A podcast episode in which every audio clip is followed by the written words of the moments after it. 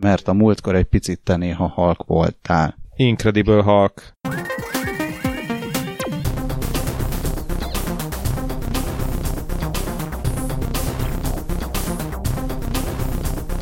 Jó estét, drága hallgatók! Ez itt a 20 perccel a jövőbe. Én Lövenberg Balázs vagyok. Sziasztok! Mellettem itt ül Scully. Jaj, elrontottam, azt kell mondanom, hogy Scully, hogy kezdhetjük előről. Nem. Mert mindig csak annyit mondasz, hogy mellettem itt ül Scully, nekem meg csak annyit kell mondanom, hogy sziasztok. Most már is zavarba jöttem. Velem szemben Dávid. Hello. Nem tudom a szöveget. Én tettek róla, mert kicsaptam oldalra a mikrofont már rögtön. Hát micsoda kulisszatitkok. Mi az? Kezdjük follow Mondtuk, hogy küldjetek e-maileket, bármilyen címre, jöttek e-mailek bármilyen címre. Volt valami említésre méltóan vicces cím, amit használtak a kedves hallgatók? Különbözők voltak. De azt elmondta, hogy na végre valahára. Az, az így, az jó volt, nem? De. Scully, te is kaptál valamit. Nem tudom, hogy e-mailbe-e, vagy nem-e. Nem úgy volt, hogy erről nem beszélünk, hanem majd, majd, ha megnézem. Most a kriptovalutás videóra gondolsz, ugye? Amit nektek is bedobtam, és ti ugyanúgy nem néztétek meg, mint ahogy én nem néztem meg, pedig egy kedves fiatalember küldte a Gépségszalon Facebook oldalára, és és ezt még a múlt heti adás előtt küldte, és a múlt heti adás az ilyen tematikus volt, és ezért akkor azért nem néztem meg, utána pedig elfelejtettem. De jövő következő adásra megnézzük, mind. Megnézzük? Vagy majd amikor a kripto ről fogunk beszélni majd akkor. Beszéljünk a kripto hömhömről, igen. Lehet, hogy mi szét vagyunk esve, de lehet, hogy még nagyobbat esnénk egy sípáján. Én nem. Dávid nem esne nagyot egy sípáján. Én már estem nagyot sípáján. kik esnek még sípáján, vagy kik nem? Például a téli olimpia résztvevői.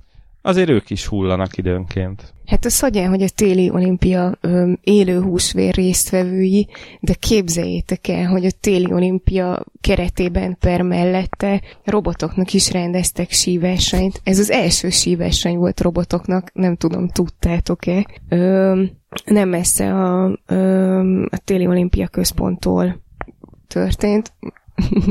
közben közvetít, hogy, hogy Balázs elindította a cikkben szereplő videót, és mosolyog, mert nagyon-nagyon cuki robotok versenyeztek a sípáján. Összesen 8 csapatnak a ö, robotjai neveztek, 10 dolláros fődíj volt, és egyébként a, a robotokat ö, egyetemeknek a kutató csapatai rakták össze, ö, illetve kutatóintézetek, illetve volt egy magánvállalat is, és ö, volt néhány kritérium, aminek meg kellett felelni a robotnak, például, hogy legalább 50 centi magasnak kell lennie, és hát ilyen humanoid formája kell, hogy legyen, és ö, képesnek kell lennie megállni a két lábon, és ö, kell, hogy legyenek olyan ízületszerű dolgaik is, mint könyök és térd, és hát a győztes egy Take One V nevű robot lett, ami egyébként csak 75 centi, és nagyon-nagyon cuki, ő volt a legcukibb a mezőnyből. De volt egy, volt egy Diana nevű robot csaj is, vagy hát ilyen nőiesebb felépítésű robot. Ez a, ez a második videó most, hogy legörgettél, ez uh, cukib, ez a, a nyertes vagy győztes uh, robotot mutatja akciók közben, illetve így kb. a felétől így azt is látod, hogy ő hogy működik, mert ugye be kellett programozni a, a robotokat, hogy, hogy tudják azonosítani a színes zászlókat, hogy tudjanak mit kerülgetni. És nagyon cukin siklottak le. Szegények azt így nagyon megszívták, hogy valami rekordhideg volt, ami sajnos rájuk is hatása volt, és néhány ezért nem működött rendesen, úgyhogy voltak ilyen mindenféle bakik, de azért sikerült. Nekem meg annyi kérdésem van, amellett, hogy a legnagyobb hősöm az az első videón 47 másodpercnél látható bátor ember, aki beszalad a célvonalon áthaladó robotot elkapni. Gyakorlatilag egy ilyen amerikai focis tackle hajt rajta végre, hogy megálljon. Szóval egy nagy miért az, az itt lebeg a fejem fölött, hogy mi ennek a funkcionális haszna. Tök vicces, mert én is ezt szoktam megkérdezni, ugye? Ez elvileg ilyen, ilyen technológiai bemutató volt, hogy így miket lehet csinálni. Hát meg ilyen mi... nagyjából a vicc kedvéért. Hol tart már Aha. a tudomány? Hát egyszerre demozzák, hogy tud egyensúlyozni, meg megkülönböztetni a vörös és kék ilyen kis jelző zászlókat, irányítani, megküzdeni a gravitációkkal, gravitációval és a hóbuckákkal. Tehát szerintem ez, ezek teljesen legit technológiai kihívások, vagy challenge, ahogy leírták az egyik videóban. Én azt reméltem, hogy esetleg a Take One V az a Ahának a Take One rejátsz, esetleg arra, arra sielt. Nagyon, nagyon szép. Aha élmény lett volna, de... Ö, minimális koreai tudásomat megcsillogtatva, ha, ha teljesen jól tudom, akkor ez azt jelenti, hogy a kar és a láb a taekwondo-ból, mert az a kar és a láb útja, és a kvon az biztos, hogy öklöt jelent. Akkor valami kar a lábé magyarul. Az, igen. igen. De egyébként elvileg valami rajzfilmből kapta a nevét. Igen, és, és azt tudjuk, hogy az a V, az V vagy ötös? Vagy, vagy ennyire már ne kötekedje. Hát nem, nem hallgattam bele az interjúba vele, vagy ilyesmi, úgyhogy nem tudom. Szégyellem magam. Aki tudja, az írjon e-mailt a bármilyen címre, kukackast.hu, vagy kommenteljen a Facebookon, vagy a gépségszalonnak is írhat, és ott is megkapjuk. Én ott is megkapjuk, csak akkor elfelejtjük megnézni, de nyugodtan. És mindenki nyugodjon meg, mert content nem kerül ki a gépségszalonra 2018-ban sem. Azt hiszem, ennyit meg, megígérhetek Scully nevében is. Ó, képzétek el, most majd, majdnem kiraktam valamit a gépségszalonra, nem posztot, csak, izé, csak a Facebook oldalra egy posztot, mert hogy ugye kiderült, hogy iszlám jelkép van a Jobbik logójában, és, és gondoltam, hogy mielőtt megírja a riposzt, hogy így megírom, hogy nálunk nem szándékosan volt a G mellett egy pont, hogy G pont, de aztán úgy voltam vele, hogy ez túl komolytalan, meg nem akartam zavarni a követőket. Viszont utána kikövetett valaki, és így annyira megnyugodtam, egy egyel kevesebb lájkolója volt a gépségszerűnek, és tökre megnyugodtam, hogy nem raktam ki ezt a posztot, mert attól féltem volna, hogy ezért nyugodtan vág ki. Gondolkodom, hogy a téli olimpiának melyik sportja lenne az, amit jól lehet robotizálni? A curling. Pontosan erre gondoltam én is esetleg. De nem tudom, hogy melyik részét, a kefélgetést vagy a kődobálást. Persze, szerintem mind a kettőt egész, egész hatékonyan meg tudnánk oldani. A robotok nagyon unalmas lenne szerintem egy idő után, mert hogy ugye viszont ugyanannyi a távolság, tehát azt ugye előbb-utóbb csak kitanulnák a robotok, hogy mekkora erővel kell a követ meglökni. De hát a felét már megcsinálták, ti nem láttátok azt a videót, azt hiszem ilyen katonaruhás emberek vannak rajta, hogy biztos, hogy katonák vicceskedtek, hogy megy a robot porszívó, és ők előtt ott söprögetnek. Igen, és hát ugye Oroszország válasza ugyanerre, amikor a befagyott tavon ugyanezt csinálják, csak egy tányéraknát lök, lögdösnek, és előtte azt hiszem a gépkarabélyoknak a túsával kotorják a havat. Gépségszalon karabélyokkal. Maradjunk még a cuki gépeknél, ha nem is robot. Dávid hoztál egy... Egy fura szer- szerzetet. Fu- Ezúton is jelezném a Twitter felé, hogy szégyeljék magukat, amiért Firefox alatt nem indulnak el a tweetek mellé beágyazott videók úgyhogy átraktam ezt most Chrome-ba gyorsan. A Rain Speed ről... Chrome-ba döntötted. Nagyon szép. Szóval a Rinspeed nevű céget onnan lehet ismerni, hogy ők ilyen tuning autókkal foglalkoznak, meg versenyautókkal, meg ilyesmivel, és ők, ők csináltak most egy moduláris önvezető koncepció autót, amit Snapnek hívnak. Első ránézésre egy ilyen egy ilyen üvegkalitkát, négy keréken guruló üvegkalitkáról van szó. Volt arról szó, vagy beszéltünk arról még az ilyen, hova tart az autók fejlődése, hogy a jövőben lesznek majd olyan autók, amik semennyire se hasonlítanak a mostaniakra.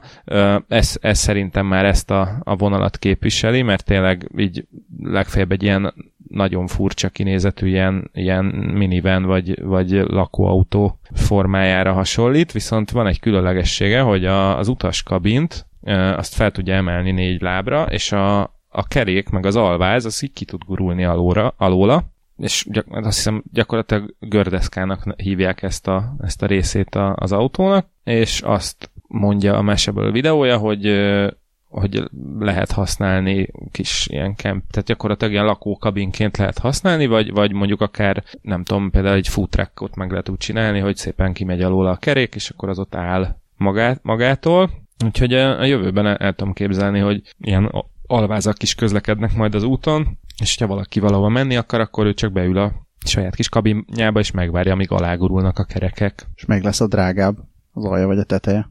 Hát szerintem biztos, hogy az alja, mert abban van a, a tech, a, a teteje az végül is csak egy doboz. Hát de lehet, hogy pont a tetejét tudod megfelelően kipimpelni, és akkor... Hát igen, hát a, igen, a, valószínűleg akkor igen, az aljának lesz egy alapból viszonylag magas ára, és akkor a tetejénél pedig a határa csillagos ég. Szerintem érdekes a cucc, hát aztán a, arról semmiféle információ nincs, hogy ez így mikor jön, jön-e egyáltalán, lesz-e belőle valami, de, de az ötletnek nem rossz.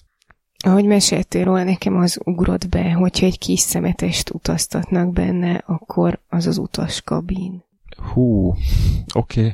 Ez a több ilyen nagyon hosszan gondolkozós szóviccet dobtál be, úgyhogy ez vagy azt jelenti, hogy mi vagyunk most nagyon lassúak, vagy te léptél túl valahova. Én aludtam kritikusan keveset. Léci, vág ki! Maradjunk a guruló na, jármű?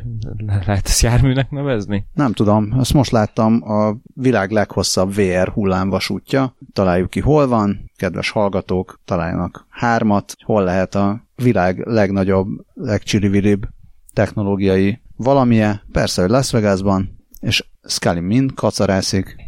Nem Las Vegasban, hanem VR-tes szőlős. Miért? Ezt te kérdezed, mikor az én agyam mond ilyeneket nekem?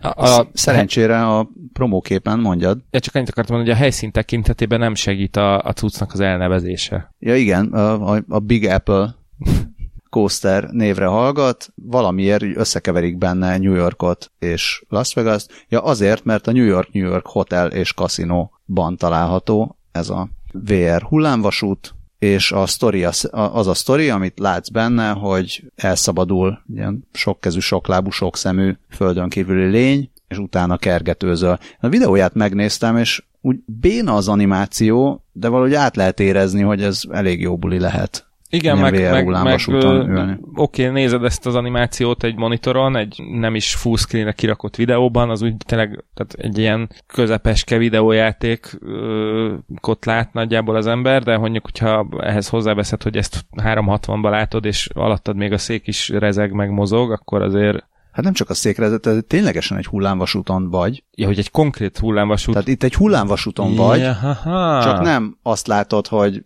mész körbe a hullámvasúton, hanem a sztorit látod hozzá. Ja, én azt hittem, hogy ez úgy működik, hogy ez, mint ezek a régi ilyen, vagy ezek a repülős szimulátorok, hogy így beülsz a székbe, fejedre csapják a sisakot, és akkor az ott így össze-vissza rászkódik, meg dől, meg nem tudom mi, és közben egyébként meg a látványjal együtt működik. Nekem is ez jött le elsőre, viszont így akkor tök nagy para lehet a csúszás. Gondolom, amikor így elcsúszik a, a mondjuk a kép a hullámvasúttól, és így fölfelé megy, és a, a kép szerint pedig így éppen azt látod, hogy zuhansz le ilyen írdatlan mélységekbe. Ja, de most látom, igen, hogy itt már fejjel lefelé vannak az emberek egy konkrét tényleges hullámvasútnak a, a már, hur, hurkában. Viszonylag nehéz szimulálni a, a gyorsulást, gyorsulás nélkül. Tehát, hogy valamerre kell mozognod, szóval azt, azt rezgéssel Hát igen, nem de mondjuk tudják. azt gondol, tehát hogy mondjuk egy, egy, lehet, hogy egy ilyen raktárban meg lehetne csinálni, hogy nem tudom, van ott egy 20 méteres szakasz, ahol tényleg így meggyorsítanak közben, de egyébként nem. Hát az valószínű, hogy maga a, azt tudom elképzelni, hogy itt sokkal rövidebb pályán, vagy az is lehet, hogy egy ilyen egy minimális pályán fut ténylegesen a, a hullámvasút, vagy a kocsi, ami csak arra elég, hogy, hogy ezeket a fordulásokat, meg, meg uh-huh. gyorsulásokat valahogy szimulálja, de hát még az is lehet, hogy megcsinálják a pályát. Nem, hát ott mondjuk kisebb, a... tehát megcsinálják kisebbe a pályát, de a film miatt te nagyobbnak érzed a gyorsulást. Igen, de mondom, a hogy a cikkben itt a második fotón lehet látni, hogy ott egy tényleg ugyanaz a sárga kabinos cucc, ami, ami ott van, tehát hogy, hogy ez egy tényleg egy konkrét hullám. Nincs vagy a képünk illusztráció? A nincs. De meg a másik, ahogy mondtad, hogy persze lehet, hogy meg lehet csinálni egy ilyen raktárban egy 20 méteres pályát, de Las Vegasban pont nem azt fogják megcsinálni, hanem... Jó, igen. És hogyha jól számolok, akkor másfél kilométeres pályája van neki, szóval az, az már gombócból se kevés. Egy jó másfél kilométeres gombóc, vagy 4777 láb, az még lábból se kevés. Igen, és 4K felbontásban 60 FPS-es frekvenciával? Képfrissítéssel? Sarokba mondtad magad. Sarokba beszéltem magam, igen. Hát én kipróbálnám, de mondjuk azért nem tudom, kíváncsi vagyok, hogy vajon van-e olyan verzió ennek, hogy hogy oké, okay, de én szeretnék végigmenni a pályán, és VR nélkül is. Direkt leveszed a headsetet? Ja. Pont ezt akartam mondani, hogy ha már rajta ülsz, akkor nem valószínű, hogy meg tudják akadályozni, hogy levet, ha akarod. Bár ott a képen, mint hogy a kezük fölött is lett volna valami. Nincs. Csak nem, nem, nem, nem, nem egy kapaszkodó van. Illetve mese arról, aki így menet közben elhányja magát. Hát igen, és ha menet közben elhányod magad, akkor gondolkozhatsz, hogy most vajon a hullámvasúton hánytad el magad, vagy valamiféle durva bakteriális fertőzést. Igen, illetve hát kérd, ami kérdés, hogy amikor ülsz a hátsó sorban, és el, előről egy ilyen permetet érzel, akkor mire gondolsz? Valaki csak tüsszentett, vagy ki kilögybölt az üdítőjét, vagy esetleg valaki éppen arcon hányt most a fordulóban? És vajon azért hányt te arcon, mert valamilyen bakteriális fertőzése van. ja. Értem. És azt nem kezeli. Ja, értem, értem. Jó. Hát lehetne nála antibiotikum, mondjuk. De mi van akkor, hogy már nem működnek a meglévő antibiotikumok? Ugye hallottuk, hogy nagyon ritkán találnak újat. Igen, és nagyon nagy a baj ezen a téren. Hó, de most látom, teljesen véletlenül, hogy uh, földmintában fedeztek fel a Rockefeller University kutatói új antibiotikum családot. Ilyen, ilyen. Ilyen, ilyen, igen. Majd kicsit kisebb ilyen, mint az előbb, mint eredetileg az ember gondolná, hogy mekkora ilyen, hogy új antibiotikum családot fedeztek fel. Minden esetre a Nature Microbiology-ban már publikálták is a kutatási eredményeiket, hogy a malacidinnek nevezett, mondjátok csak, azt akarják mondani, hogy szerencséjük volt a kutatóknak, hogy ezt megtalálták? Nem, nem, én, én, én csak a tematikus véletlennek örvendezek, mert én pont ma találkoztam a malacoló, malacológis, malacológist ö, foglalkozással, ami valójában a gerinctelen élőlények kutatója, és nem így kell természetesen kiejteni, de magyarul leírva retten, tehát ez a magyar fejjel olvasva nagyon-nagyon vicces. A The American Mal- Malacological Bulletin nevű, illetve az American Malacological Society mint szervezet neve. Én, nekem csak annyit ott teszem, hogy most még gyerekcipőben jár a kutatás, úgyhogy Malacidin, de holnap Lászlódin. Vagy Paladin. Hú, bazd meg. Már elnézést. Gyerekek is hallgatják a műsort. Tehát akkor hagyjuk ki a disznószavakat, akkor nem mond a nevét a cuccnak. A cucc, ami a Drugs from Dirt alcíme. Van egyébként is a cikkben. Szóval ezek a malacidinek, malacidinnek nevezett vegyületek számos bakteriális fertőzés ellen hatékonyak lehetnek, akár az MRSA, ami hogy van magyarul, az a húsevő szuperbaktérium. Na, tessék, Azt... a húsevő szuperbaktériumot szét szanaszéjjel pusztítják a malacidinek, és ez új reményt adhat. Az már csak azért is nagyon jó hír, mert most nem akarok nagyon nagy hülyeséget mondani, de azt hisz, olvastam egy kutatást, ami valami olyasmit írt, hogy a, ezek a szuperbaktériumok, a bak, izé, antibiotikumoknak ellenálló szuperbaktériumok ilyen elképesztő százalékban, tehát valami több mint 80 százalékban vannak jelen például az amerikai ilyen idős otthonokban, amit, hogyha belegondolsz, hogy ez hány ilyen lehet Amerika szerte, és hogy ott a 80 százalék fölött ott van, azért az nagyon kemény. Na de mivel ezt a hírt a BBC oldalán olvastuk, a BBC-nek pedig szokása, hogy minden egyes ilyen kutatási eredményhez megszólaltatnak valakit, aki nem vett részt a kutatásban. Jelen esetben Colin Gardner professzor, aki az Egyesült Királyság antibiotikum kutató valamiének, nem tudom, hogy ez most szövetség, vagy érdekvédelmi szervezet, nem tudom mi, Antibiotic Research UK-től nyilatkozott Gardner professzor, aki azonnal lefikázta ezt az egészet, és azt mondta, hogy jó-jó, hogy ezek az új antibiotikumok hatás, hatásosak a húsevő baktériumok és egyéb gram-pozitív baktériumok által okozott fertőzések ellen, de nem is ez lenne most a legfontosabb, és a legégetőbb szükség az nem ezekre van, hanem a gram-negatív baktériumok ellen. Ami például, ha jól értem, akkor ezek a, ezek a klasszikus kórházi fertőzéseket okozzák, mint a különböző ilyen atípusos tüdőgyulladások, vérfert, vér, nem vérfertőzés, tehát az vérmérgezés. Vérmérgezések, meg, a, meg az ilyen húgyúti Kólibaktérium, salmonella, helikobakter, és így tovább. Illetve a legszebb nevű Bdello Vibrio. Ezt most már a Wikipédiáról olvastam. Oké, okay. hittem, hogy így vágott fejből. Tehát Gardner professzor elmondta, hogy jó, jó, de miért nem inkább mással foglalkoznak. Köszönjük. Savanyú a szőlő. Igen, én is ezt érzem egy kicsit, tehát azzal van csak baja, hogy itt az amerikaiak felfedeztek dolgokat, és ők meg ott UK-ben csak ülnek, azt néznek. Reázgatnak. Nincs elég kosz biztos, amivel tudnak új antibiotikum családokat találni. Ez valóban tök szomorú, hogy az idősek otthonában ilyen sok baktérium van, viszont képzeljétek el, hogy erre ugye nem találtak megoldást, de az idős kutyák, nem az idős kutyáknál tartunk? De.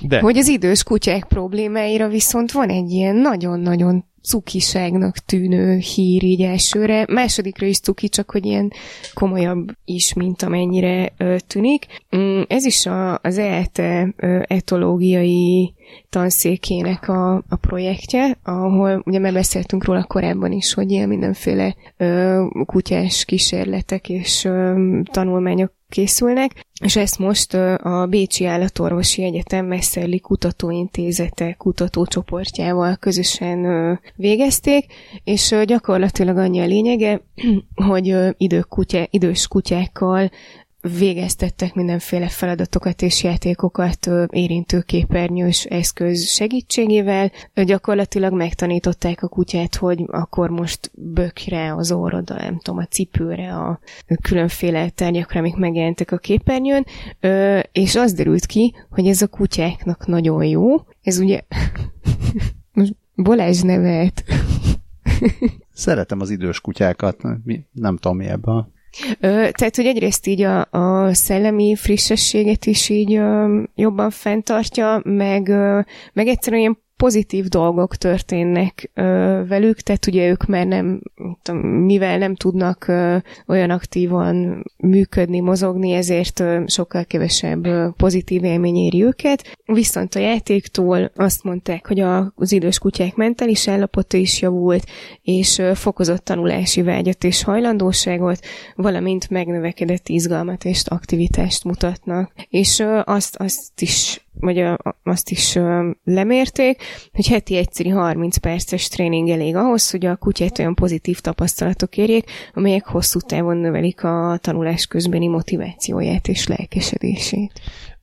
Már miközben itt elkezdtünk beszélni a hírről, én már elkezdtem azon gondolkodni, de HVG cikkében egy kulcsmondat megerősített ebben, így hangzik a kulcsmondat, hogy a kutyák számára az érintőképernyő használata némi előképzést igényel, ám amint megtanulják, mi a titok nyitja, megszállott játékosokká válnak, úgyhogy stipi stop, szenvedélybeteg kutyák kezelését itt, itt most lefoglaltam, és akkor majd lehet, lehet elvonóra hozni a izé, teljesen rákattant, képernyőre rákattant jószágokat. Igen, lehet, hogy néhány év, hogyha a te kutyusod is megéri, akkor ő is majd nem tudom, kvékezni fog egy folytában. Szerintem ő már, ő már így fölfelé elhagyta ezt a, ezt a senior kutya programot, tehát azt nem tudom, hogy fiatalabb korában mennyire kattant volna rá. Nem egy, nem egy ilyen addikt jellegű állat. Még nem hát kaptad nem... rajta, hogy már a negyedik órája Warcraftezik otthon?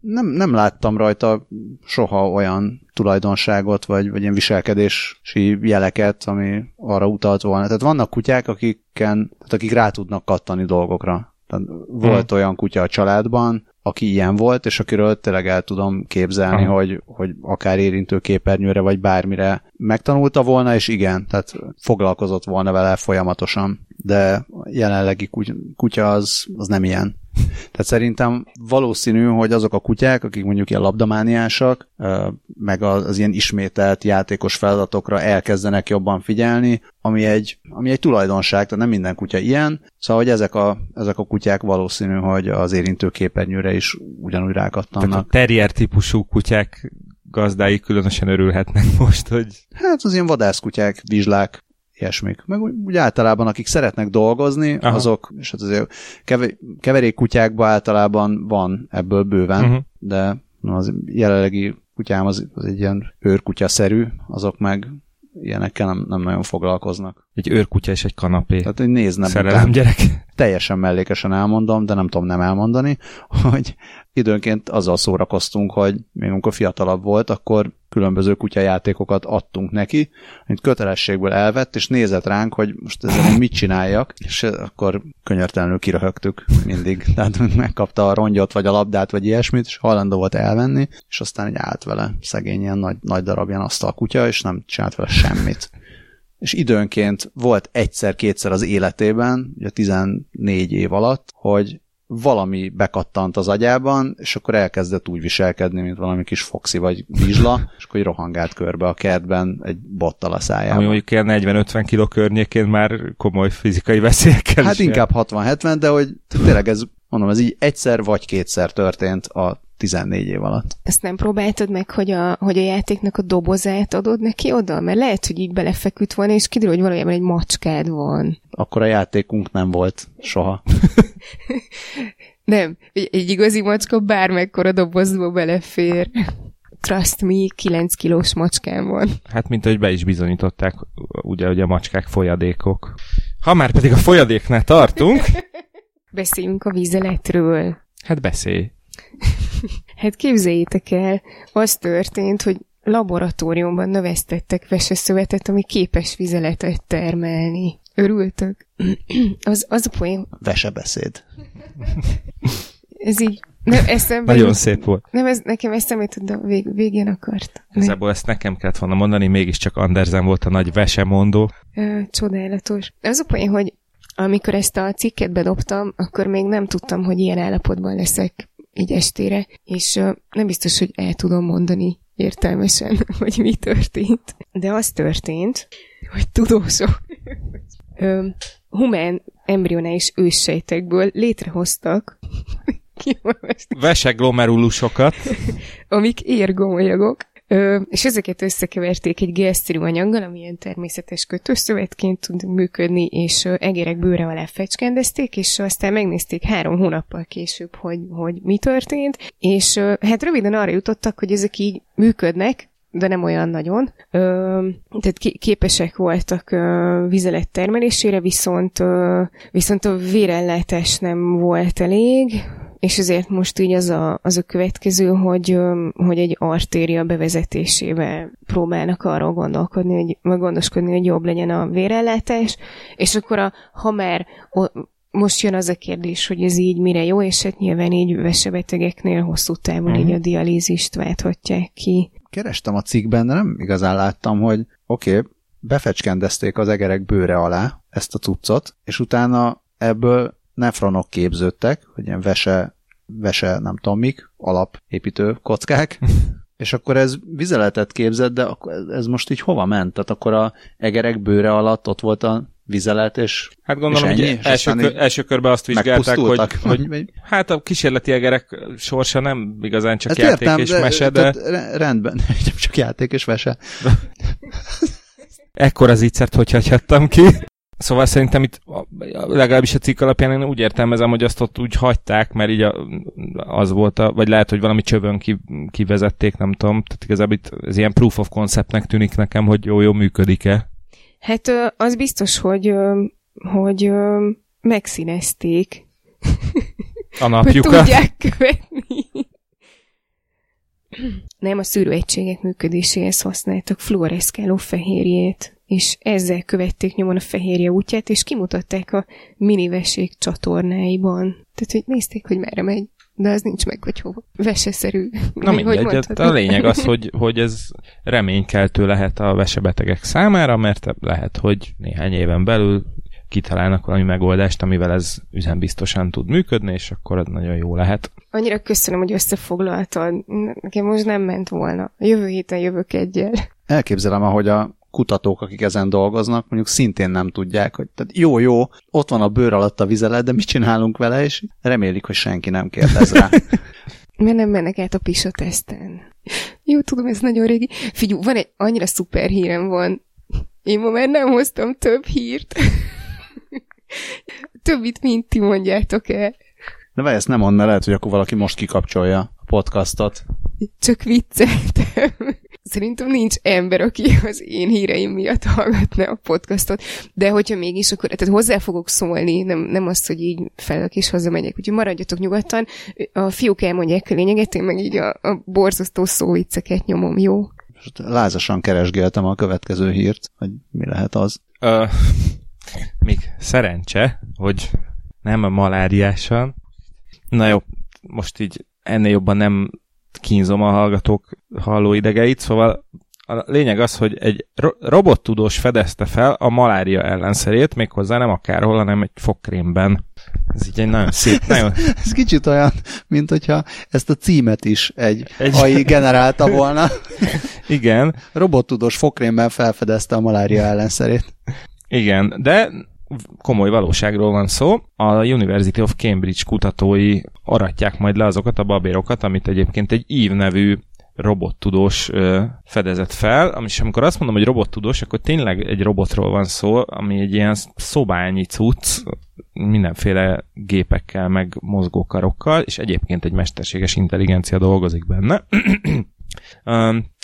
és azt találtam meg, vagy azt fedezte fel ez, a, ez az okos gépezet, hogy a malária ellen, a, ami évente több mint félmillió ember halálát okozza, főleg Afrikában és Dél-Kelet-Ázsiában, egy olyan uh, vegyület használható, ami, ami több, rengeteg fogkrémben, folyékony szappanban, dezodorban, vagy épp szájvízben is megtalálható. Ezt trikozánnak hívják, ez is ez egy széles spektrumú baktérium és gomba ellenes fertőtlenítőszer.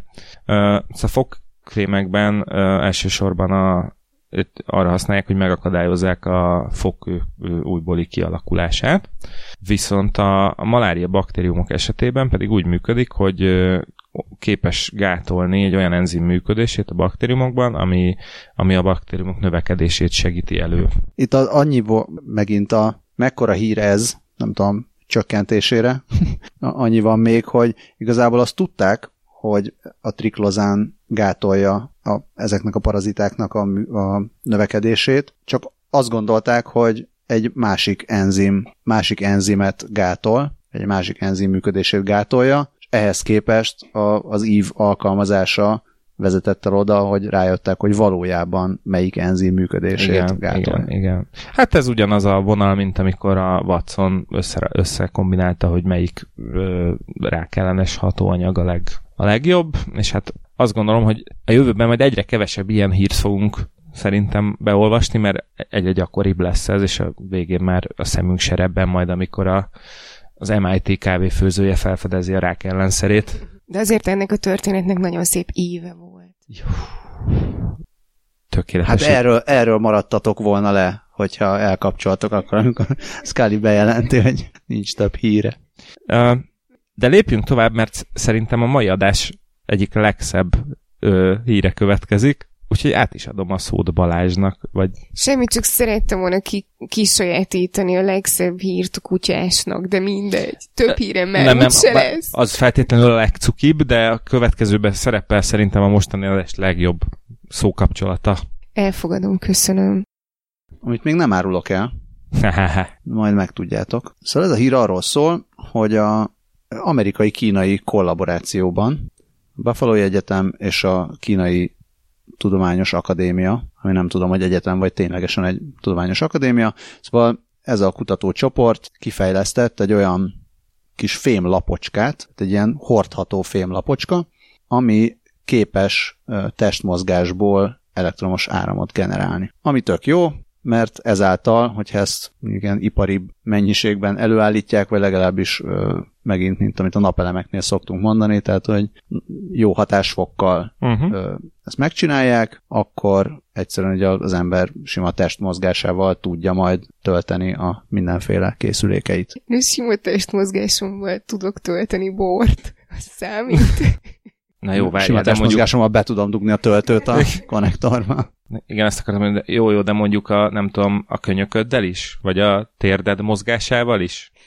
Biztos tudok -e annyit inni, hogy ez legyen az új kihívás. Ez attól függ, hogy hanyadik pohár bort. Na, hát akkor reméljük, hogy hétvégén lesz valami jó kis buli, és akkor a következő adásba beszámolhatsz az ez irányú kísérleteidről. Mindenképpen. Mindenesetre a... Bocsánat, egy disclaimer, a 20 perccel a jövőben stábja nem felelős a Scully által ö, alkohol illuminált állapotban elkövetett anyagi károkért, vagy elkövetett? Okozott. Okozott, köszönöm szépen. Okozott figyelmet kérünk. Balázs megtanít, hogy folytatod ezt a hírt. Ez szeretnék jutni oda, hogy először az emberek esetleg megbánják, hogy kikapcsolták, majd megbánják, hogy nem kapcsolták ki, amikor mondhat, hogy nem lesz több megbánják, megbánják, hogy visszakapcsolták. Ja, a szabad agykapacitásaidat mire használod, mint az ilyen browser. Most olvastam, hogy talán a szalon.com, de az is lehet, hogy az álhírt, nem tudom, mert csak így hirtelen úgy át, átment a szemem előtt e, ez a hír, hogy van ilyen oldal, ahol választhatsz, hogy kikapcsolod az adblockert, vagy hozzájárulsz, hogy, a, hogy bitcoin bányászanak a szabad gép kapacitásoddal, vagy valami ilyesmi. Bizony, bizony. Hát és igen, és vannak olyan weboldalak, amik meg se kérdezik, hogy te Jó, hozzájárulsz hát okay, az, az, az, az más, persze, meg vannak olyan országok is biztos, de na, de visszatérve ehhez a csodálatos szerkezethez, tehát ezt a kis fémlapocskát úgy nevezte el a kutatócsoport, és ezért jár nekik az óriás nagy taps, tehát triboelektromos nanogenerátor annyira tökéletes, hogy mi, ha ezt tudtuk volna, amikor elkezdtük, lehetett volna ez a podcastnak a neve. Én még annyit tennék hozzá, hogy Tribo a legtöbb miadható. Én, én, én itt már, már a gyakorlati felhasználásában gyönyörködöm ennek a cuccnak. Már, már nem a fotón, mert az kicsit zavarba ejtően ilyen, ilyen urológiai vizsgálatra hajaz. Igen, a fotón egy gumikesztyű fölött látszólag lebeg ez a triboelektrikus, vagy mi triboelektromos nanogenerátor, és a kétfázisú képen a egyik képen nyújtva van a mutatója a kutatónak, vagy a kézmodellnek, a másik képen pedig be van görbítve. És egyelőre azért olyan óriás nagy energiát nem voltak ezzel képesek létrehozni, de 48 ledet tudtak egyszerre felvillantani. Ez 124 volt, és 10 mikroamper hogyha valakit az ilyen jellegű szám. 0,22 milliwatt per négyzetcentiméter valami. Hát szerintem igen, hogy... hogy Nem tudom, mi, mi, mi ez? A, volt az feszültség, a mikroamper, amp, amper? Áramerősség. Amp, igen. Current, jó? És a power density? hát ez szerintem az, csak, az így arra vonatkozik. Erősűrűség. Hányasak voltunk fizikával? Én az utolsó évben ötös voltam, de én gyógyfizikára jártam. Viszont amit így ezzel összehoztak, ez a 48 LED, ilyen izé, mozgással, az pont egy ilyen diszkó fény, vagy valami diszkó ilyen LED fal működtetéséhez. Hát, a következő görkoridnak a világító kerekeit már lehet, hogy tribo elektromos nanogenerátor hajtja majd. Ú, alig várom. Csak majd mindig hadanászni kell hozzá. Na és, hogyha így fölvillantottak 48 ledet, azt így milyen sorrendben villantották föl? Szám, számított a sorrendje? Vagy teljesen random volt? Szerintem csak nem engedtek a 48-ból. Lehet, hogy véletlenszerűen, és hogyha így tettek, akkor az akár informatikai biztonsági megoldásként is használható. Szép mentés volt. Igen, de ennek pusztán annyi a lényege, hogy ebből át tudjunk kötni arra a híre, hogy lábalámpákkal gondoskodnak az internet biztonságáról, ami nagyon szellemes megoldás. A Cloudflare nevű IT biztonsággal foglalkozó cégről van szó. Ők olyan kismére, kisebb startupoknak a partnerei, mint az Uber vagy a Fitbit, esetleg az OkCupid nevű társkereső oldal, és hát úgy a saját állításuk szerint az szervereiken naponta áthalad az internet a teljes internet adatforgalmának úgy nagyjából a 10%-a, szóval azért az, az gombócból se kevés, ugye, hogy már ebben az adásban is egyszer mondtam, szóval itt azért nagyon kemény biztonsági intézkedésre van szükség, és ezt úgy oldották meg, hogy a cég központjában felállítottak egy, egy polcot, amire több mint 100 különféle lábalámpát helyeztek el. 128 ö, darabot egész pontosan, amelyek 128 bites véletlen számgenerátorként működnek. Ez úgy néz ki, hogy ahogy ezt a polcot folyamatosan figyeli egy kamera, és a képeket pedig egy számítógép ezt továbbítja, ami a, a színekből minden színhez hozzárendel egy értéket, és akkor így ebből jön össze a titkosításhoz használt random szám, amit így generálnak. Ilyen jellegű ö, titkosítást, vagy ilyen randomizálást más, más helyen is használnak, van, ahol egyszerűen a légköri fehér zajt használják erre a célra. Ők viszont ezt választották, ez ilyen nagyon nagyon szilíciumvölgy, és amúgy egészen látványosan néz ki, úgyhogy mindenkinek javaslom, hogy nézze meg, mert tök jó gifek, meg videók vannak róla. Igen, én is pont ezt akartam mondani, hogy tök jól néz ki, és ilyen percekig el lehet nézegetni. Hát úgyhogy így, ez, ez ne, nagyon nagy megoldást nem hoz a világnak, de egy jó pofa ötlet. Hát ez a random számgenerálás, ez egy eléggé komoly probléma amúgy a titkosításban is, meg, meg egy csomó más helyen is, ahol nem annyira jó, hogyha tehát például a, kaszinóknál van ez, azt hiszem, hogy a, a oroszok, oroszok rájöttek arra, hogy egy csomó kaszinónál a játékgépek véletlen szám generátora, tehát ez az félkarú rabló meg ilyesmiknél, ott az, az nem, nem elég jól random, egy olyan valódi, valódi randomot valahogy senki nem igazán tud normálisan létrehozni, tehát mindenképpen Ja, mert az algoritmusokban előbb-utóbb valamiféle mintázat igen, igen, igen. És, és ráadásul semmi, semmi igazi csalás nem volt ebben, uh-huh. hogy, hogy az orosz mérnökök kiszámolták, hogy mikor kell oda menni a géphez, és mikor kell meghúzni a kart, vagy mikor kell bedobni a pénzt, uh-huh. és hogy lehet ezt kiszámolni, tehát ebben semmi csalás nincsen és előbb-utóbb csak azt tudták, hogy jó, akkor most ezt az embert kitiltjuk, mert kitiltjuk, de úgy visszavenni tőle a pénzt nem nagyon tudták. Hát végül ezt a, ezt a sztorit. Amikor a Blackjackbe számolják a kártyákat valahol, az sem csalás igazából. Most, hogyha meg tudod csinálni, hogy fejbe tartasz, nem tudom, négy pakli kártyát, akkor én azt nem tekinteném csalásnak, de hát mégis valahogy de a azt az, de, de azt hiszem az ki van mondva, hogy az csalás, tehát hogy azt hát nem ki szabad. van mondva, igen, igen. De az meg az nincs kimondva, hogy nem szabad rájönni arra, hogy mi, a, mi az algoritmus, vagy mi, hogy működik a, a pseudorandom basz a játékgépben. Na mindegy. Na igen, szóval és akkor a, ilyen, ilyen megoldásokkal, hogy így, így bezajosítják a cuccot, így, le, így lehetséges a true randomnak az elérése. És akkor, hogyha ezt az előbb említett technológiát istállók biztonságának fenntartására használják, akkor ja, David már pislog, akkor alávaló. Kérem, állítsa le a gépet és lépjen távolabb a járműtől. Hű.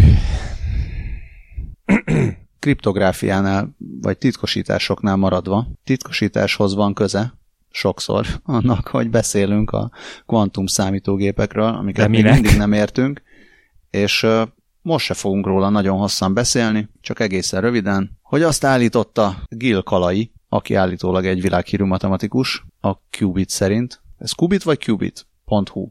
A 444 új jobb szerű tech rovata per hát, újságja mivel, vagy kiadványa. Hát szerintem Q, de hogyha, hogyha a kvantum...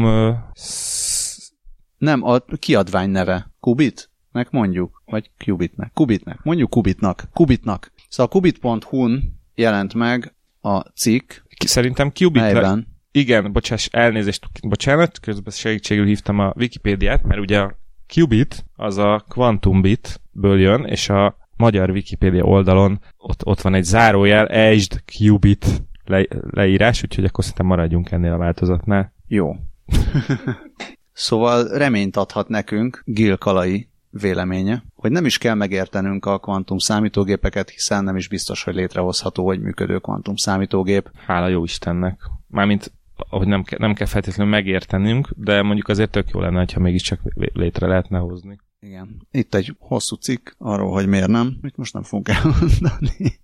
vagy, vagy elmondjuk. Szóval van a, a kvantum, ezek a kvantum bitek, vagy kubitek, vagy kubitek. Ugye addig értjük, hogy a hagyományos bit az tud nulla vagy egy lenni, és a qubit meg képes gyakorlatilag egyszerre létezni uh-huh. nulla vagy egy értékben. Tehát egyszerre fel tudja venni a gép a nagyon sokféle állapotát, majd tehát párhuzamosítani tud. Amúgy lineáris amúgy, folyamatokat. Amúgy igen. Hát nem.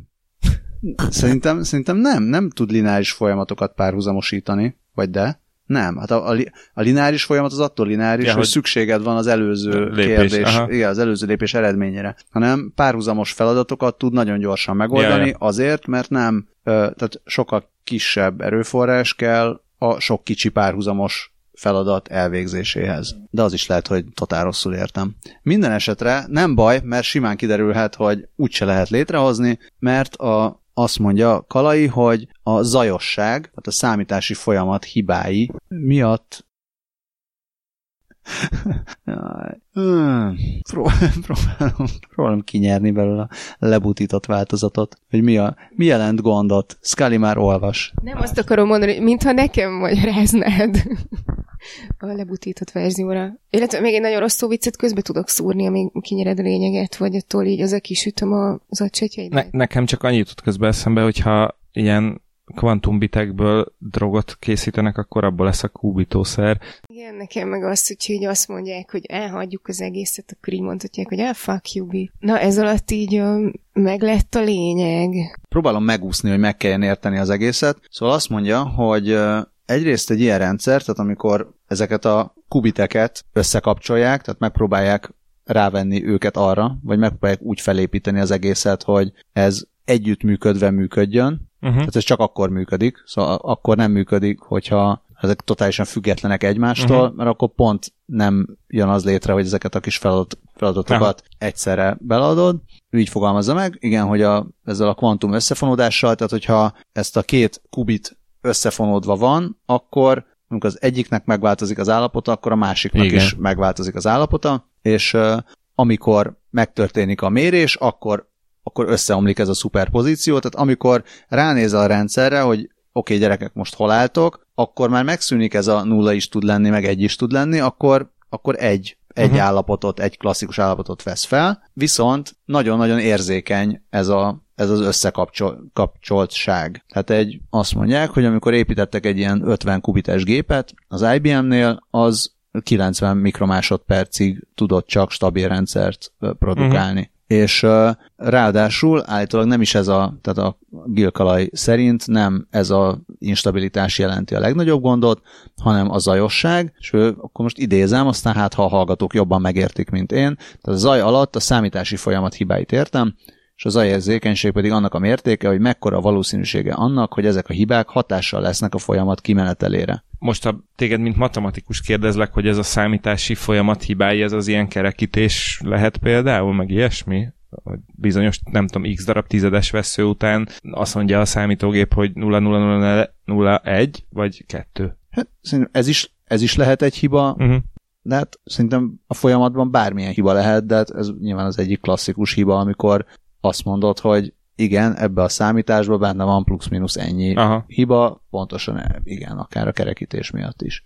De azt is mondja, hogy a kvantum számítás az természeti jelenség, tehát tele van véletlen hibákkal is, uh-huh. ingadozásokkal, és amikor egy kvantum számítógép végrehajt egy műveletet, akkor a kubit, vagy hát minden kubit minden ilyen ciklusban sérül. És ez, ezek a sérülések hibajavító mechanizmusok beépítésével javíthatók, de ezek kidolgozása további kapacitást igényel. És azt mondja, hogy a, a kubitek számával a hiba szint exponenciálisan nő. Aha ami szomorúság. Viszont ha ez megoldódik, hogy majd ezt a hibajavítást már készségszinten végre tudják hajtani majd a gépek, akkor azt úgy fogják hívni, hogy kvantum fölény, szép magyar szóval, angolul egyen menőben hangzik a Quantum Supremacy, ami akár egy Jason Bourne folytatás is lehetne. Tehát ő az, azt mondja, pontosabban nem ő mondja, hanem Rockenbauer Antal fizikus professzor mondja ezt a cikkben, hogy hogy az a kritikus kérdés, hogy ez a hiba lehetőség, ez tényleg exponenciálisan növekszik-e a kubitek számával, mert ha ez igaz, akkor hiába építesz ki ilyen nagyobb, nagy párhuzamos rendszereket, a hiba csökkentése,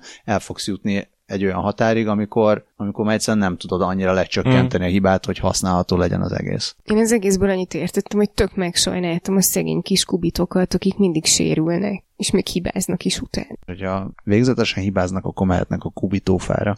Oké. Okay. Hát nem vagyunk elég okosak, az, azt gondolom, a kvantum számítógépekhez. De elég okosak vagyunk, egy okos szemüveg kommentálását. Hát, lehet, hogyha felvennénk az okos az szemüvegünket. Okos igen. Uh, ugyanis az a hír, hogy az Intel első, elkészítette az első olyan okos szemüveget, ami normálisan néz ki. Hát uh, itt a normálist azért egy lájtos idézőjelbe tegyük bele, de a lényeg az, hogy így első ránézésre ez egy ilyen egypálcás STK szemüvegnek tűnik, ö, aztán második ránézésem elkezd rajta az ember észrevenni mindenféle furcsaságot, de tény, hogy nem egy olyan ormótlan és ilyen ö, egy kilométerről üvölti, hogy né- nézz a fejemre, mert nagyon drága eszköz van a fejemen, mint a Google Glass volt, ugye, ami, amit nagyon hamar a társadalom kivetett magából, vagy hát így kiközösítették azokat, akik ilyenben majomkodtak ott a szilíciumvölgyben. És akkor jött az Intel, és megcsinálta a Vant névre hallgató ö, okos szemüveget, aminek a számomra a legizgalmasabb része, hogy úgy, lehet, úgy látod benne az információkat, hogy egy, egy apró um, ilyen ledes rendszer segítségével egyből a retinádra vetíti rá, amit neked látnod kell. Tehát nincsen LCD képernyő, nincsen, nincsen egy olyan, hogy egyszer csak a látóteredbe ott, látóteredet kitakarja egy ilyen odavetített valami, hanem, hanem egyből a, a retinádra megy rá a, az információ, ami szerintem már nagyon-nagyon cyberpunk. És azt írja Dieter Bohn, aki a Verge színeiben kipróbálta ezt a, az eszközt, hogy viselni gyakorlatilag teljesen olyan volt, mint, mint hogyha egy sima szemüveg lenne rajta, nem volt nehéz, nem volt kényelmetlen, stb működik úgy is, hogyha a dioptriás lencse kell, kerül bele, és azt mondta, hogy leszámítva azt, hogy, hogy időnként egy ilyen aprócska kis vörös fény ott a szem, szeme környékén megjelent, a külső szemlélők számára megállapíthatatlan volt, hogy rajta most valami különlegesség van. Mondjuk az a piros pötty, az így pont, pont tök para lehetett, tehát nem, mint az ilyen cél, na hogy hívják, távlövész, nem? Hogy hívják? Jó, nem. A lé- lézer célzóra gondolsz? Igen. Nekem sokkal jobban tetszik, hogy távlövész. Távlóvi reflex. Bármi, mind, minden hétre kitalálok neked valami új szót. Ne arra tudok, kérlek folytasd az értelmes beszélgetést. És az az árja Dieter Bóna a, cikke bevezetőjét, hogy olyan világban élünk, ahol a, az óráinkban 4G mobilnet van, és a telefonjaink pedig bárkinek az arcát valós időben ilyen rajzfilm figurákat tudják változtatni, és ehhez képest az Intel itt most arra uh, teszi fel a pénzét, hogy, uh, hogy, hogy ők egy ilyen minimalista megközelítéssel uh, a kevesebb több elvét követve hozzák létre ezt a szemüveget. Egyébként az Intelen belül Superlight volt a kódneve ennek a projektnek, már pedig azért, mert az volt az egyik célkitűzésük, hogy kevesebb, mint 50 g súlyú legyen ez a szemüveg, tehát ne húzza előre az ember fejét. Gyakorlatilag az összes elektronikát sikerült a szemüveg két szárába bele sűríteni, úgyhogy így, így tudták ezt a dolgot megoldani. És akkor felmerül a kérdés, hogy amúgy jó-jó, de hogy mire jó ez a cucc.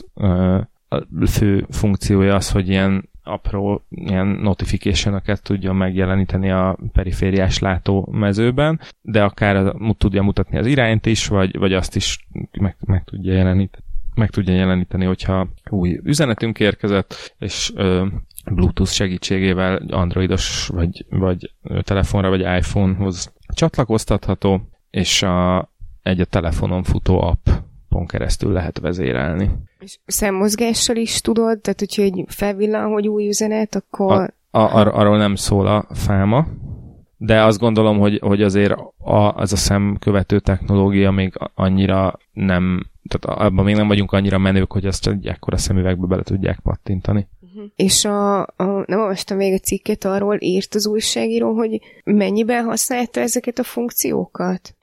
Hát így kipróbálta, tehát még, még, még az, a, azt írja benne, hogy egyébként van benne gyorsulásmérő és ö, iránytű is, ezért bizonyos fejmozdulatok tehát ilyen fej, fej tud követni, úgyhogy végül is, ha nem is a szemmozgás, de lehet, hogy egy fejbiccentéssel el tudod tüntetni a notification.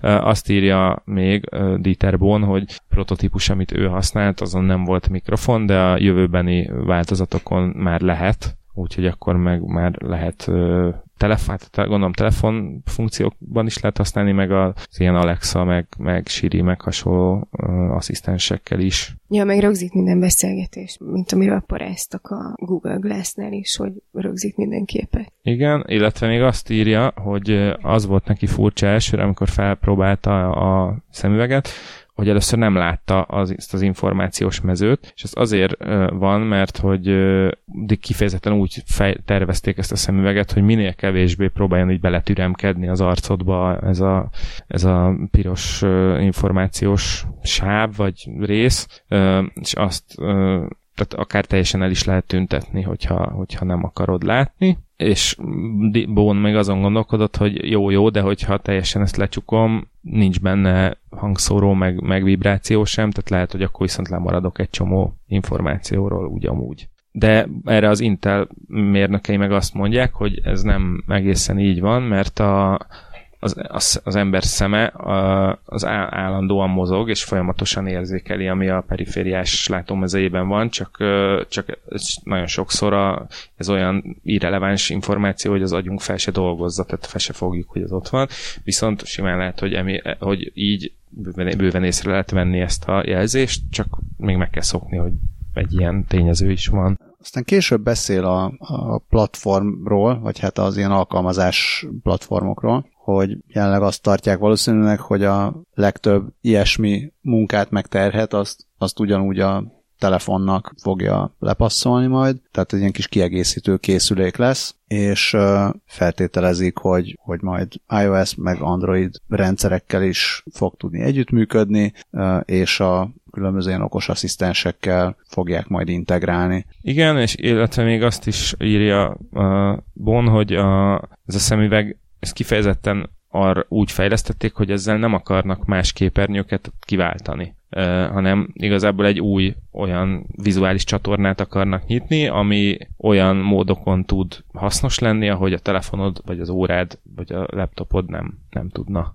Hát itt majd biztos, hogy tök érdekes lesz az, hogy mennyire tudnak majd kontextus alapján ügyesen csinálni benne dolgokat. Tehát, hogy például, hogyha vezetsz, akkor, akkor mit csináljon, mit ne csináljon, tehát érzékeli ezt a mozgást, akkor talán ne nyomja a lézert a szemedbe. Igen. Hogyha konyhába vagy, akkor mutassa a recepteket, vagy ilyesmi. Vannak ilyen, ilyen példák, hogy szólsz a tetszés szerinti házi ilyen okos asszisztensnek, hogy kérem a receptet, és akkor puf, ott van a, ott van a szemed előtt, vagy ha reptéren vagy, akkor, akkor kapod a repülési információkat, vagy ha beszélsz valakivel telefonon, akkor akár róla is uh-huh. a, a meglévő infókat, vagy korábbi e-maileket, vagy születésnapokat, vagy bármi. Ezeket uh, be tudja nyomni. Hát ő izé.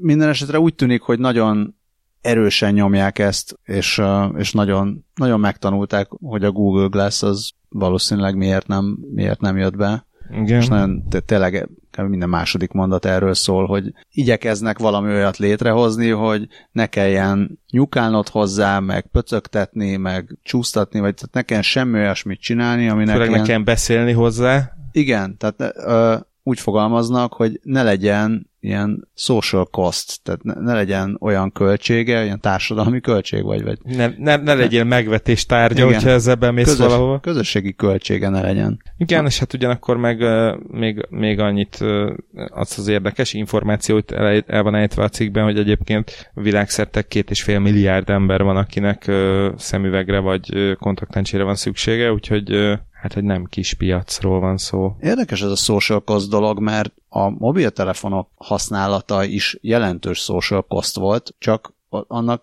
nem, tehát hogy egy csomószor az elején, amikor így megjelentek a mobiltelefonok, akkor, akkor így lenézték azokat az embereket, akik társaságban mobiltelefont használnak, vagy egyáltalán nem tudom, utcán, nem? És ez olyan ciki volt. Igen, de hogy elővenni és beszélni, és annyi, aztán az lett, hogy egyszerűen volt egy olyan előnye az egésznek, hogy, hogy ez a social cost, ez egyszerűen eltűnt. Igen, de egyéb most, most ezt be belegondoltam is, hogy volt ennek egy olyan oldala is, hogy persze egyrészt lenézték, meg másrészt ez ilyen nagyon ilyen kivagyiságnak számított, hogy, hogy ugye hát akkor még, amikor ez volt a 90-es években, akkor egy mobiltelefon az istentelenül drága volt, mint most egy Google Glass lenne mondjuk, tehát hogy helyből volt egy ilyen mm, egy ennek szóló lenézés az emberekben, ugyanakkor meg a kultúrája nem volt még meg, tehát hogy bazi hangosan csörgött, a legfülfájdítóbb ilyen polifonikus csengő hangokkal, és még az emberek se tanulták meg azt, hogy, hogy meg a mikrofonok se voltak annyira jók a telefonon, tehát ezért is lehetett az, hogy, hogy gyakorlatilag üvölteni kellett az utcán, és ettől már egyből antipatikussá vált mindenki, aki ezt csinálta. Ezt értem, de hát pont, pont ezt mondom, hát hogy, igen, hogy ezeknek, értem, értem. ennek a technológiának is megvolt ez a, megvolt ez a költsége, de aztán mégse érdekelt egy, egy idő után senkit.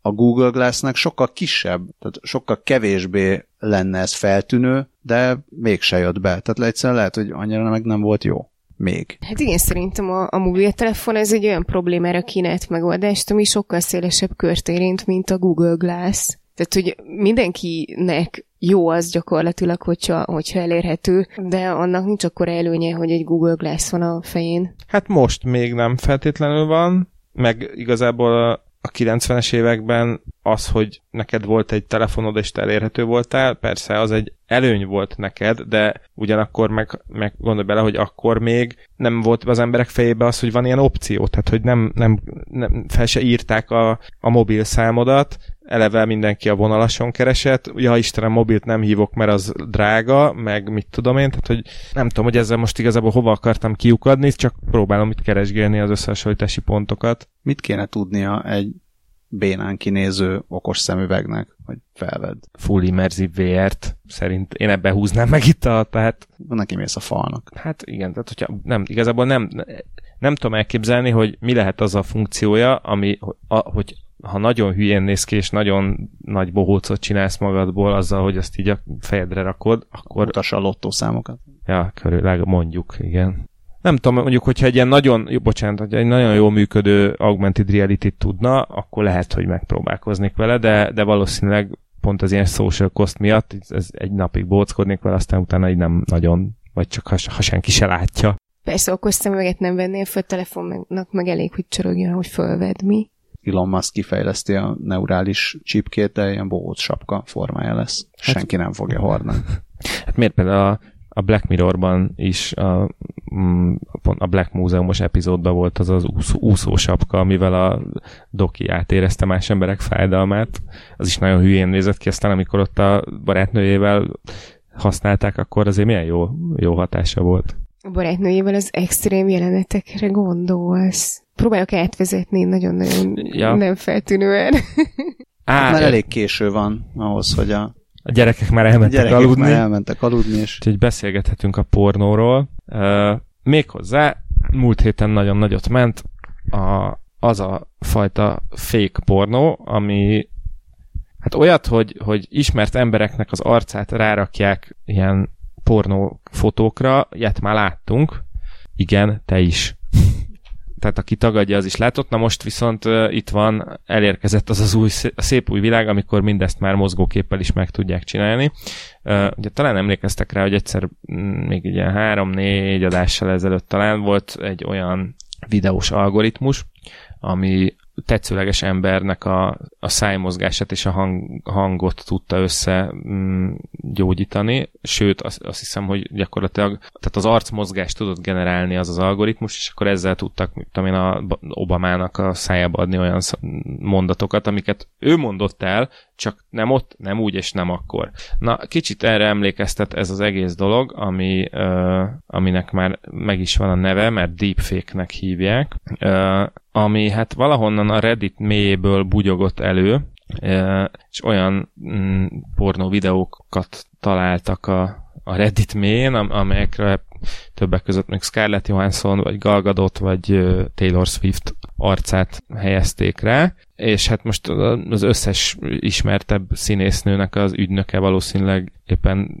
térdig jár az ezzel kapcsolatos teendőkben, hogy ezeket a videókat eltávolítsák, megkeressék, és, és úgy általában kezdjenek vele valamit. Azt, azt mondták a technológiáról, egész konkrétan egy Alex Champanard nevű ö, mesterséges intelligencia kutató, hogy ma már ezt egy ö, teljesen hétköznapi grafikus kártyával ö, néhány óra alatt létre lehet hozni, de, de nem is feltétlenül kell ehhez egy grafikus chip, hanem egy sima számítógépes processzor, egy CPU is meg tudja csinálni, csak annak lehet, hogy azért egy-két napra szüksége van, hogy ezt a montást megcsinálja. Annyit mondott Sempanát, hogy ez már nem rakétatudomány, és ehhez az is, arra is szükség van, hogy minél több fotót lehessen feldolgozni nyilván ez a hírességek esetében viszonylag könnyen adott, mert rengeteg képet lehet róluk találni, de, de arra figyelmeztetnek itt a, a Vice újságírója, meg a többiek is, hogy hát ez nem csak a hírességet érintheti, mert a Google Photos-ba 2015 és 2016 között az emberek a világon 24 milliárd darab selfit töltöttek fel, és, és akkor ezek után azt írják, hogy innentől nem nehéz azt elképzelni, hogy egy amatőr programozó a saját algoritmusával gyakorlatilag bárkiről csinálhat ilyen pornó videót, akit esetleg zaklatni szeretne. Ja igen, bocsánat, ez a deepfakes egyébként egy, egy darab embernek a nevét jelenti, akit szintén meginterjúolta a Vice-nak a, az újságírója, aki annyit mondott, hogy ő nem egy profi kutató, csak egy, egy sima programozó, akit érdekel a, a machine learning, és valójában amit, amit ő először megcsinált, az csak, az csak annyi volt, hogy rájött, hogy, hogy ilyen facewap tud csinálni viszonylag könnyen, és hogy néhány száz arcot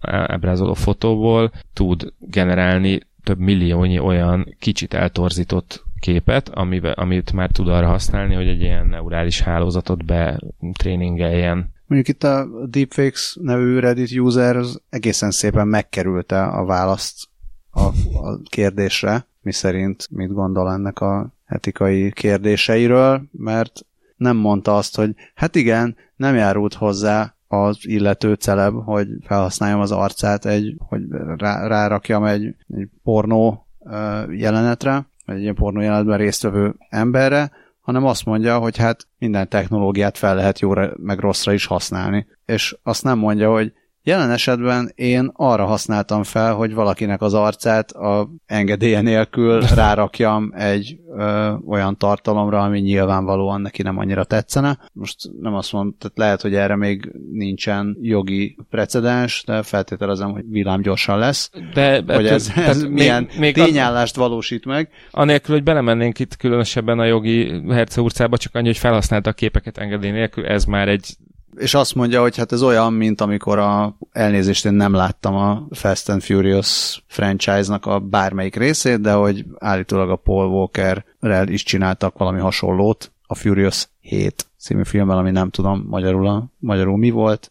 Nagy, még mindig nagyon gyors. Száguldása és... nagyon gyorsan autókkal és Vin Diesel. Tehát nem, nem, még, még halálosabb, a Vin Diesel még, még, iramba, még iramabb. De abban beleegyezett Paul Walker, nem? Tehát, hogy... Hát, vagy ha Paul Walker nem egyezett bele, feltételezem, hogy Paul Walker örökösei beleegyeztek. Tehát gondolom nem az történt, hogy senki nem egyezett bele semmibe, hanem kísérleteztek algoritmusokkal, és kiadták a csilliárd dolláros filmet. Igen, de például hasonlót csináltak a Carrie Fisherrel, ugye a Star Warsban, illetve a szegény Tarkin kormányzót játszó színésznek nem fogom tudni a nevét, de hát ő, ő már ugye hosszabb ideje nincsen köztünk, és mégis szerepelt a Star Wars 7-ben, tehát csak Paul Walker visszatérve, most, most villant be, szerintetek nem vicces, hogy egy autós filmben egy Walker szerepel. Meg még, még a négy gondolattal ezelőtt, hogy, hogy, hogy így hogy kezdte ezt el, hogy hát érdekelte a gépi tanulás, és akkor gondolta, hogy nem a rák ellenszerét keresi, vagy nem valamilyen nagyon durva kiberbiztonsági dolgot rak össze, hanem hát akkor cseréljünk arcokat. Ez csak ilyen Ja, jó, oké. Jó ötlet volt. Meg nyilván lehet akármilyen filmen ezt megcsinálni, tehát megcsinálhatta volna, hogy a uh, Wonder Woman-ben kicseréli két színész. Igen, a sátán tangóval belerakja Gal Gadot fejét. Tehát ez most nem, nyilván nem egy Reddit useren kell számon kérni az etikai megfontolásokat, csak ez egy nagyon, ez, ez egy nagyon béna és nagyon gyenge szöveg, amit itt lenyomott erre, hogy gondolta arra, hogy az ilyen revenge porn, meg zsarolások, meg ilyesmik hogyan jöhetnek majd a képbe ezzel a technológiával. Ez a Champagne, Champagnard nevű jó ember mondta még, mondja még azt itt a cikk végén, hogy, hogy a technológia rossz indulatú felhasználását nem lehet kivédeni, de, de lehet tenni ellene. Azt, és akkor ő mondja, hogy nagyon hangos társadalmi vitára van, lesz szükség mm, mert azt ma már mindenki tudja, hogy milyen ö, egyszerű, vagy milyen könnyű ö, képeket vagy videókat hamisítani, már most már ugye ott tartunk, hogy gyakorlatilag ezt a te- ezzel a technológiával, ha ezt még egy kicsit csiszolják, akkor tényleg mondjuk egy év múlva már olyan, tehát onnantól teljes mértékben meg fog az szűnni, hogy am- amit tévébe látsz, akkor az, az létezik. És, és igen, és azt mondja, hogy most már ezt egy, egy darab programozó tavalyi második fél évben vásárolt számítógéppen meg fogja tudni valósítani. Ugyanakkor azt mondja a végén, hogy, hogy fura módon ez még jó is, hogy megtörtént, vagy most történt meg, mert így elkezdhetünk lépéseket tenni annak érdekében, hogy a társadalmat úgy alakítsuk át, hogy képes legyen kezelni ezt a helyzetet. Majd ez tök érdekes lesz, amikor kialakul egy ilyen fegyverkezési verseny, hogy ismert emberek a saját képmásukból csinálnak majd olyan, nem tudom, ilyen új lenyomatszerűséget, hogy most már a nem tudom, Facebookra, ha feltöltesz mondjuk egy hirdetéshez feltöltenél egy pornóképet, akkor felismerné, hogy ez nem megfelelő tartalom. Nem tudom, uh-huh. hogy mi alapján ismeri fel, de valahogy. Sok izét homokbuckát nézegetett Igen. a Facebook algoritmusa, ugye, mint tudjuk. Igen, de tehát ugyanígy tehát most ez nem kell, hogy feltétlenül pornókép legyen, hogyha a Gal Gadot azt mondja, hogy az én arcomat tanulja meg a YouTube, meg a, ez meg az a videó megosztó, meg kép megosztó, akkor ezeken a széles körben használt hálózatokon ugyanúgy jelzi majd a rendszer, hogy hoppá, ezt a képet, vagy a képnek ezt a részét te nem használhatod, mert ez tartalmaz egy olyan mintát, ami, ami tudjuk, aha. hogy nem hozzá tartozik, vagy nincsen hozzá engedélyed, és akkor jöhet a másik oldalon az, hogy haha, de én egy pixel megváltoztatásával be tudom csapni ezt a, uh-huh. ezt a rendszert, és akkor majd ezek harcolgatnak egymással.